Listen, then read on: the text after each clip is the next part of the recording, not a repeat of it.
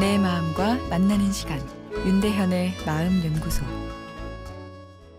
안녕하세요. 목요일 윤대현의 마음 연구소입니다.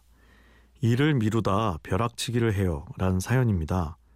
방송 듣다 보면 불안에 대한 내용이 많고 도움도 받습니다. 제가 답답한 것은 일상 업무에 불안이 좀처럼 없어지지 않고 아, 그로 인해 비효율적인 결과를 내는 경우가 많기 때문입니다.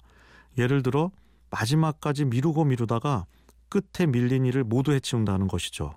그리곤 시간이 충분할 때 시작했더라면 좋은 결과를 제출할 텐데 왜 이렇게 계속 미루다 마지막에 가서야 할까?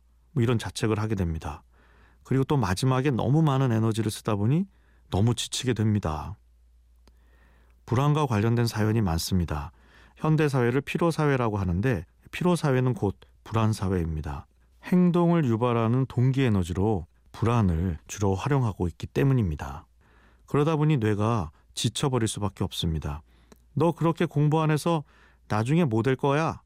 라는 말엔 불안을 증가시켜 열심히 공부하도록 만들겠다는 생각이 들어있는 거죠. 그러나 불안으로 계속 자극하면 변화의 동기가 오히려 사라질 수 있습니다.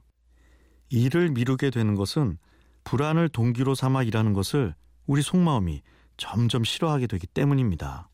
불안이 날 몰아세우면 내 생존에 중요한 문제인가 보다 속마음이 받아들여 처음에는 움직이지만 매번 큰일이 난 것처럼 그러면 불안이 양치기 소년이 되어 마음이 잘 움직여지지 않습니다.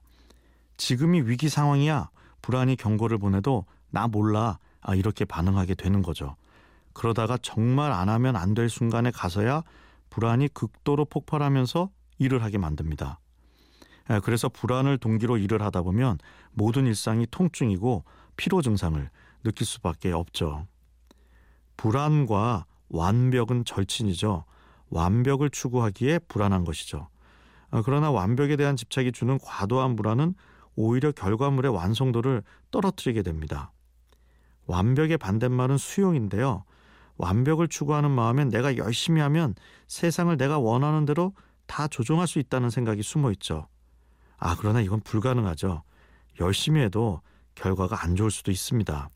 이런 인생의 한계를 이해하고 받아들이는 것이 수용이죠.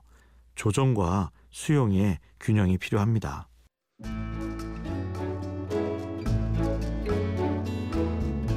윤대현의 마음연구소 지금까지 정신건강의학과 전문의 윤대현 교수였습니다.